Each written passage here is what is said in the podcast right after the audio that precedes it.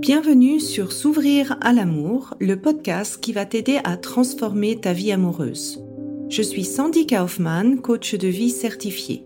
Sur ce podcast, je t'aide à comprendre et à changer tes mécanismes en amour afin de rencontrer la personne qui te correspond et construire une relation de couple épanouie. Tu y trouveras des réflexions, des exercices concrets tirés de mon activité de coach et de l'approche psycho-corporelle que je pratique, ainsi que des conversations inspirantes avec des experts ou des personnes comme toi et moi qui t'expliqueront leur chemin personnel pour s'ouvrir à l'amour.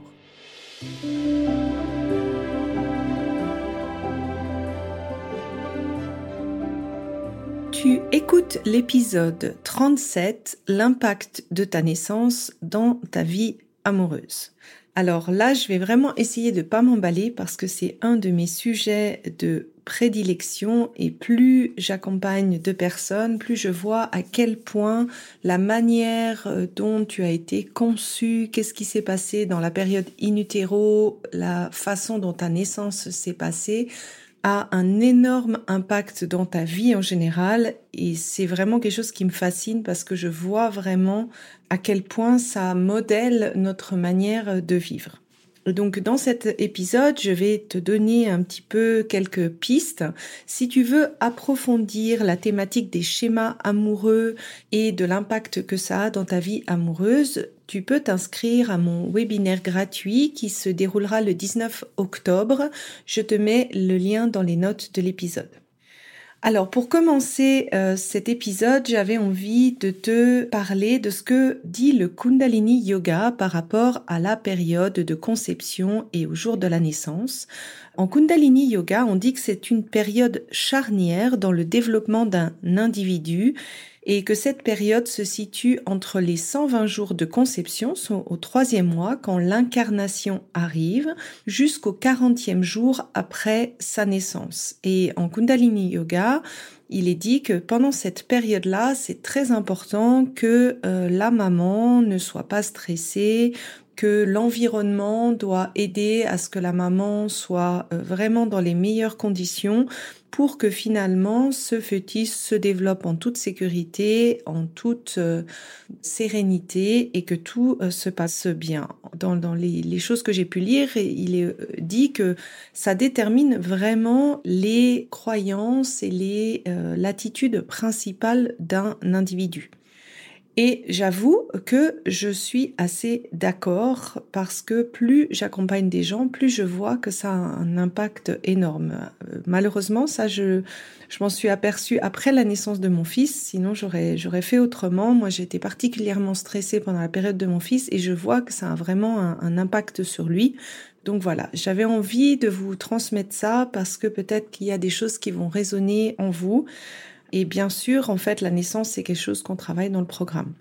Je vais essayer de vous donner un peu différents euh, cas de figure. Le premier qui peut paraître le plus euh, évident, c'est le fait de pas se sentir désiré, pas se sentir accueilli euh, par les autres ou par la vie. Ça, ça peut arriver dans le cas où ben tu n'étais pas désiré, ou tu n'es pas arrivé à un moment où tes parents avaient la capacité euh, financière ou émotionnelle de t'accueillir. Ça peut arriver aussi dans le cas où euh, tes parents voulaient un enfant d'un autre sexe et ce qui euh, peut générer et développer comme schéma suite à ça, euh, tu peux avoir ce sentiment d'être indésiré, d'être exclu ou d'avoir un, besoin un peu de justifier ton existence par le faire, vu que juste par le être, ça suffit pas. Ce qui peut arriver si tes parents voulaient euh, un enfant de l'autre sexe, c'est que tu peux trouver injuste, euh, donc si une femme, d'être une femme par rapport aux hommes, et si un homme, ben, inversement, ou d'avoir le sentiment de devoir se battre vis-à-vis du sexe opposé, ou d'avoir moins de facilité que le sexe opposé. La deuxième catégorie, ça peut être ce sentiment de pas être reconnu dans sa place, Ça, ça vient souvent dans les cas de figure où euh, bah, ta maman, elle a fait une fausse couche avant toi, ou elle a fait un avortement et inconsciemment, ce que ça peut faire, c'est ce sentiment de pas être à la bonne place, de devoir prendre des responsabilités qui t'appartiennent pas, d'avoir un peu ce rôle de sauveur parce que finalement, tu as peut-être pu sauver ta mère de son deuil. Le troisième cas de figure que je rencontre assez souvent, c'est euh, ce sentiment de devoir euh, se battre pour sa place, de garder sa place et d'être constamment un petit peu en combat face à la vie.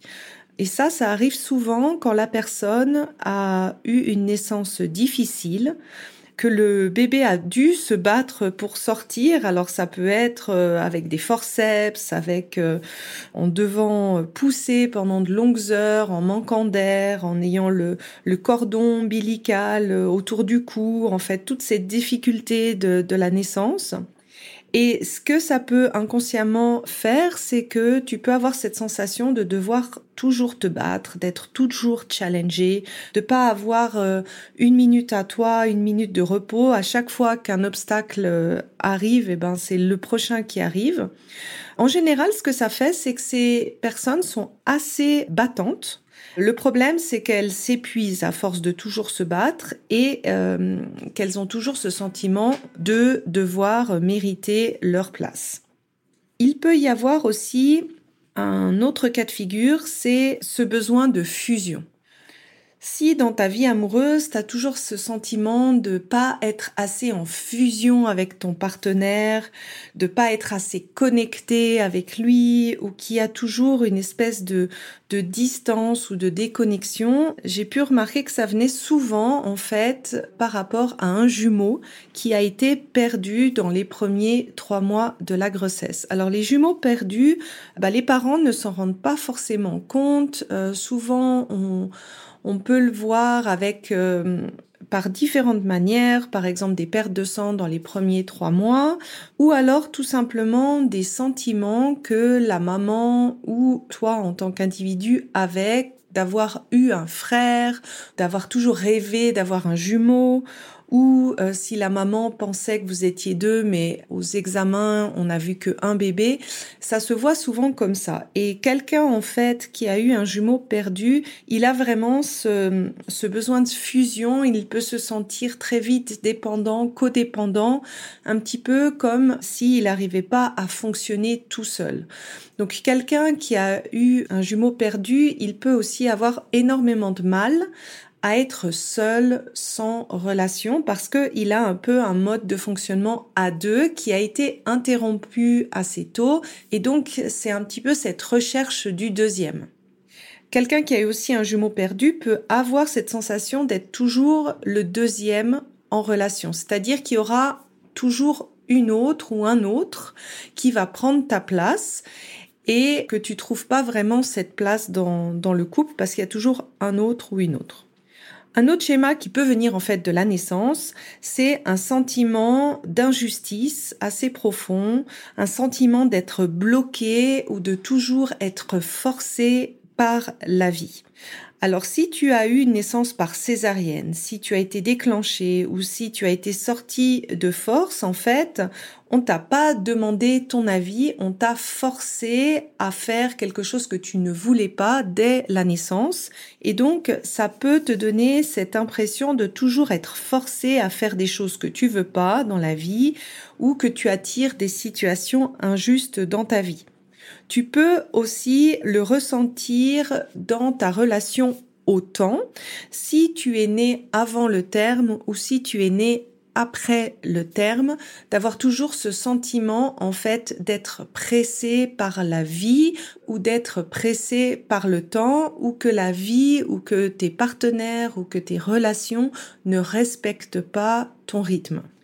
Et donc là, je t'ai mentionné les plus importants. Il y en a encore un que je voudrais euh, mentionner. C'est si tu t'es senti en danger lors de ta naissance. Alors ça peut être parce que il y avait une situation d'urgence, tu n'avais pas assez d'air pour respirer, ou le placenta euh, c'est parti assez vite, ou bien les circonstances autour de toi étaient dangereuses. Par exemple, j'ai eu des personnes qui sont nées euh, au moment où il y a eu des attentats ou qui sont nées euh, quand il y avait des menaces de bombes ou qui sont nées en prison. Donc si ton environnement était en, dans un sentiment de danger ou si ta naissance en elle-même, il y avait un danger pour ta vie ou la vie de quelqu'un, ben ça peut te faire sentir en insécurité par rapport à l'inconnu et aux situations que tu peux pas contrôler. Et par exemple, ça peut te faire extrêmement euh, sentir en insécurité en amour dans toutes les phases que tu ne peux pas contrôler. Donc typiquement quand la personne ne te donne plus de nouvelles ou quand la personne disparaît subitement de, de, de ta vie par du ghosting ou autre et que tu arrives pas à comprendre ou quand il y a des situations qui sont pas prévues. Donc tu vois que simplement les circonstances de ta naissance, en fait, ont une énorme influence sur tes schémas amoureux. Et euh, c'est assez intéressant de poser la question à tes parents, s'ils sont encore vivants, sur comment s'est passée la période in utero, la période de la naissance, parce que ça va vraiment t'aider un peu à peut-être trouver un parallèle entre ce qui s'est passé et tes fonctionnements en amour. Et là, la question que tu peux te poser, tu dis, mais comment on peut guérir ça pour euh, être heureux en amour? Alors pour moi, il y a vraiment deux choses à prendre en compte. D'abord, tout ce qu'il y a en lien avec la naissance, ça n'impacte pas que tes amours. Ça vraiment, ça impacte la manière dont tu prends ta place dans la vie et que forcément ça a un impact on va dire, indirect sur ta vie amoureuse. Mais si tu as un problème de naissance, en général, tu sens que tu culpabilises d'être en vie dans tous les aspects de ta vie, ou tu as du mal à te prendre ta place dans tous les aspects de ta vie et pas seulement en amour. Donc les deux étapes pour moi sont très importantes. La première, c'est de sortir le choc émotionnel de la naissance. Tous les traumas qui sont en lien avec la naissance s'impriment particulièrement dans le corps et euh, il y a un point vraiment spécifique où on peut aller regarder quels sont les traumas qui viennent de la naissance.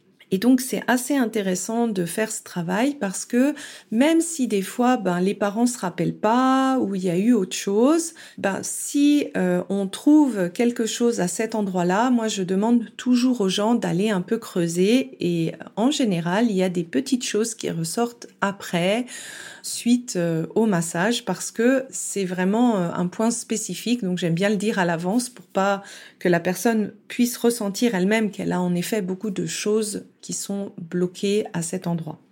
Et ensuite, la deuxième étape, c'est de déprogrammer la manière dont tu prends ta place dans la vie et de reprogrammer comment tu souhaites prendre ta place dans cette vie. Et là, euh, la question qui peut dire, mais comment on peut déprogrammer ça? Parce que moi, je me rappelle pas en fait de ma période in utero ou de ma naissance.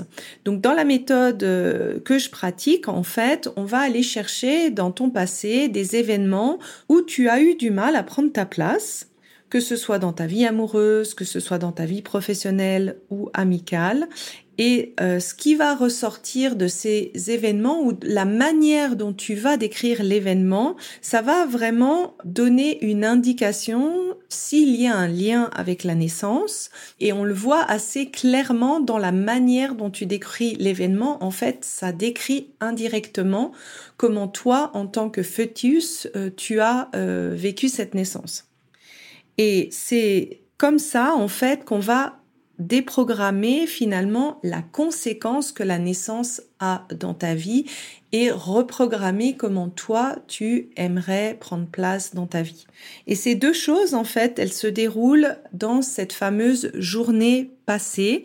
Qui se déroule en individuel et en présentiel. Parce que là, euh, l'approche euh, par le corps est particulièrement importante. Ce n'est pas possible de le faire à distance parce que c'est vraiment une réaction physique et comme je l'ai déjà dit plus euh, tôt, quand on a une naissance difficile, l'impact sur le corps est beaucoup plus grand que d'autres schémas amoureux qui sont arrivés plus tard dans notre vie.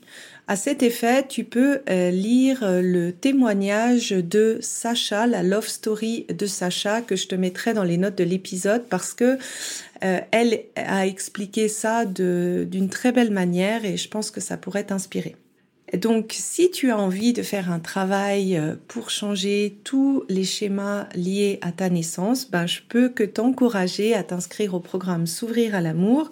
Tu trouves les liens dans les notes de l'épisode et sinon, je me réjouis d'avoir ton retour, en fait, sur cet épisode. Si tu as d'autres questions euh, par rapport à la naissance, n'hésite pas à me les poser euh, sur Instagram. J'y réponds très volontiers. Bonne semaine. Si tu apprécies ce podcast, la meilleure façon de m'encourager est de me laisser une revue 5 étoiles sur Apple Podcast ou de transmettre cet épisode à une personne de ton entourage qui en a besoin.